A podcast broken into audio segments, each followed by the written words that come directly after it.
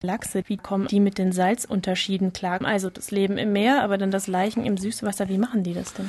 Wir hatten ja vorhin schon mal ganz kurz angesprochen, dass Süßwasser- und Meeresfische also eine unterschiedliche Physiologie haben. Das kann sich aber umstellen von dem einen zum anderen System. Und diese Langdistanzwanderfische wie Lachse, die sind dazu in der Lage, ihren ganzen Stoffwechsel umzustellen. Also einmal von Ausscheidung von Salz auf ein Zunehmen von Salz über die Nahrung.